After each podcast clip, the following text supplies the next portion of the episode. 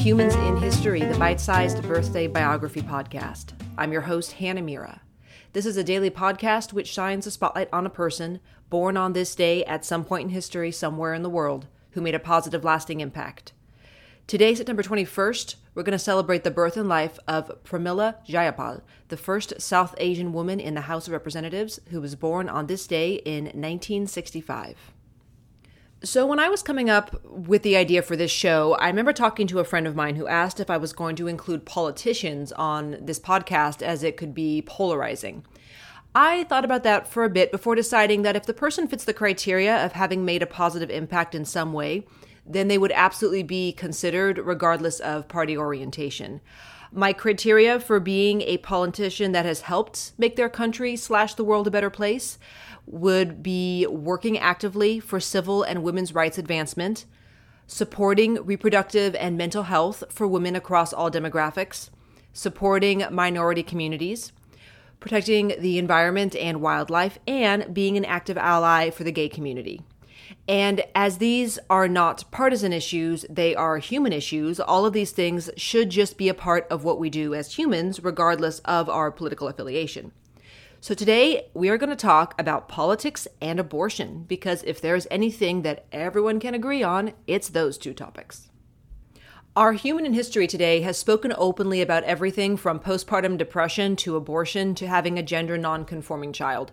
And in doing so, I might add, taking a very bold and necessary public stance in removing some of the silence that tends to cloud these topics.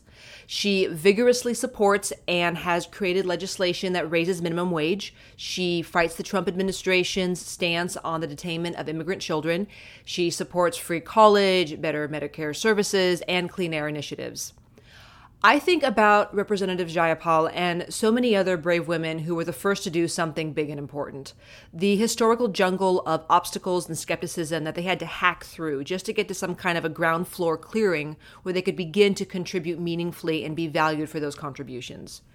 When Representative Jayapal uh, called out Trump's travel ban in 2017, labeling it a Muslim ban, because let's face it, that's what it was, Idaho Republican Representative Raul Labrador told her to, quote, learn to read, and she pointed out that she was actually an English major. Thank you very much. That same year, Arkansas Republican Rep. Don Young was berating her in front of colleagues, and he referred to her as, quote, young lady, telling her that she doesn't know a damn thing what she's talking about. So, ignoring his abhorrent sentence structure for a second, do you think that he would have ever spoken this way to a white male colleague? I found a quote of hers that really stopped me in my tracks the other day. She said, I'm conscious of my race and ethnicity in the legislature. It's hard not to be.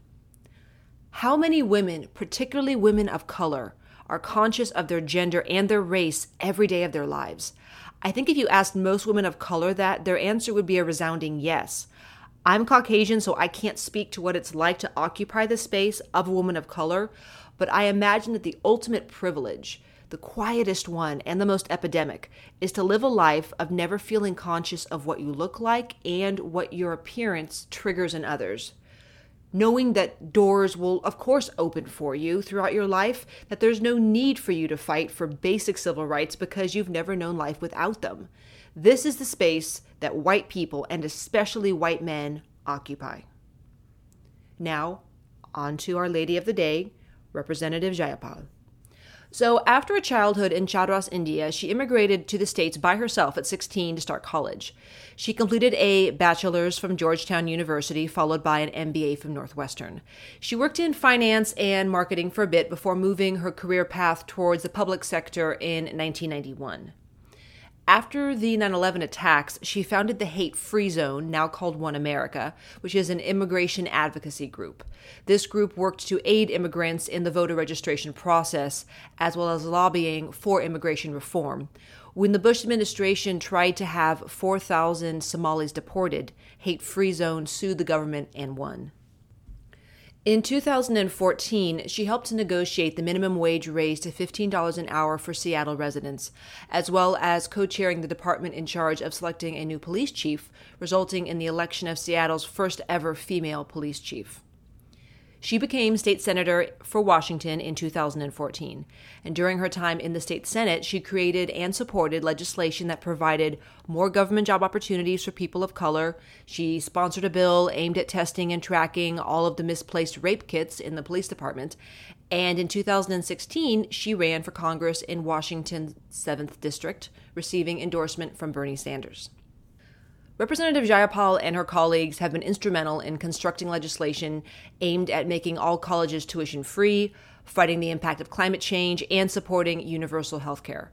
She was arrested at the June 28, 2018 Women Disobey protest of the Trump administration's zero tolerance immigration policy. In the 20 years of her political career, she has dedicated her life to immigration reform and immigrant rights, public health initiatives, and civil rights advancement. Her career and her record speak for themselves. But what most touched me, what most resonated with me as a woman, as a mother, and just as a person, was the bravery and the honesty that she showed when she wrote a New York Times op ed in 2019 about her abortion. Like countless women around the world and throughout history, myself included, motherhood was different than she imagined. When her child Janak was born unexpectedly at 26.5 weeks while vacationing in India, they, Janak is gender nonconforming, weighed less than two pounds. They were in intensive care for months and would spend years in and out of emergency departments for ongoing lung issues. As a mother of a son who had health issues as a baby, I can say that no parent imagines that their child will have medical problems, though they constantly worry that they will. And when they do, the world stops. Your brain is never 100% anywhere else. Nothing else fully matters aside from your child getting well. They just constantly sit in the front of your brain.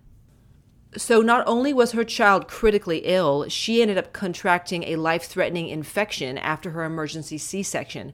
And as a result, she struggled with postpartum depression for years afterwards when she found herself pregnant again after uh, the delivery of her first child, there was no question in her mind that her mental and her physical health just could not support a pregnancy, and her hospitalized child needed her full attention.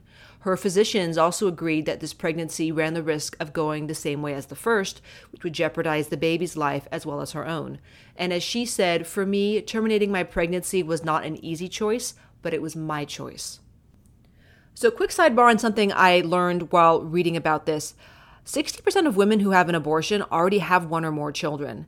And to me, that was interesting because a lot of the times, uh, the pro life camp, they lean really hard on this idea of a woman selfishly choosing between motherhood and their career, which is every woman's right to do so. Let's just be clear about that. There's nothing selfish about that whatsoever.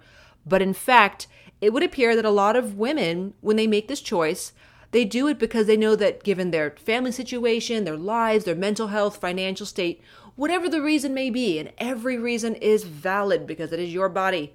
These women cannot responsibly and properly raise and care for another person, so they make a responsible choice. And these things like fertility and miscarriage and abortion, these are all necessary conversations to have. And for women in positions of visibility to open that space is so important.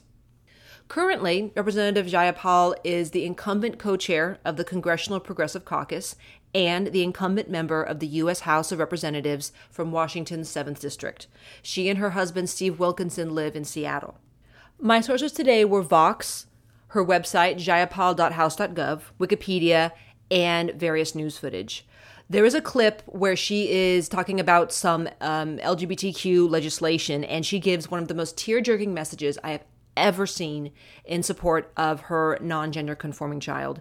It is it's heartwarming and if you feel like having a happy cry, I urge you to Google uh, Representative Jayapal LGBTQ speech. It's from a April 2nd, 2019 speech that she gave and it's just it's one of the most beautiful things I've ever seen. I can't overstate that enough. She also has a book that just came out called Use the Power You Have A Brown Woman's Guide to Politics and Political Change. Thank you so much for joining me for our birthday celebration of Representative Jayapal. Please join me tomorrow, September 22nd, when we celebrate the birth and life of Junko Tabei, the Japanese mountaineer who was the first woman to climb Mount Everest. See you then.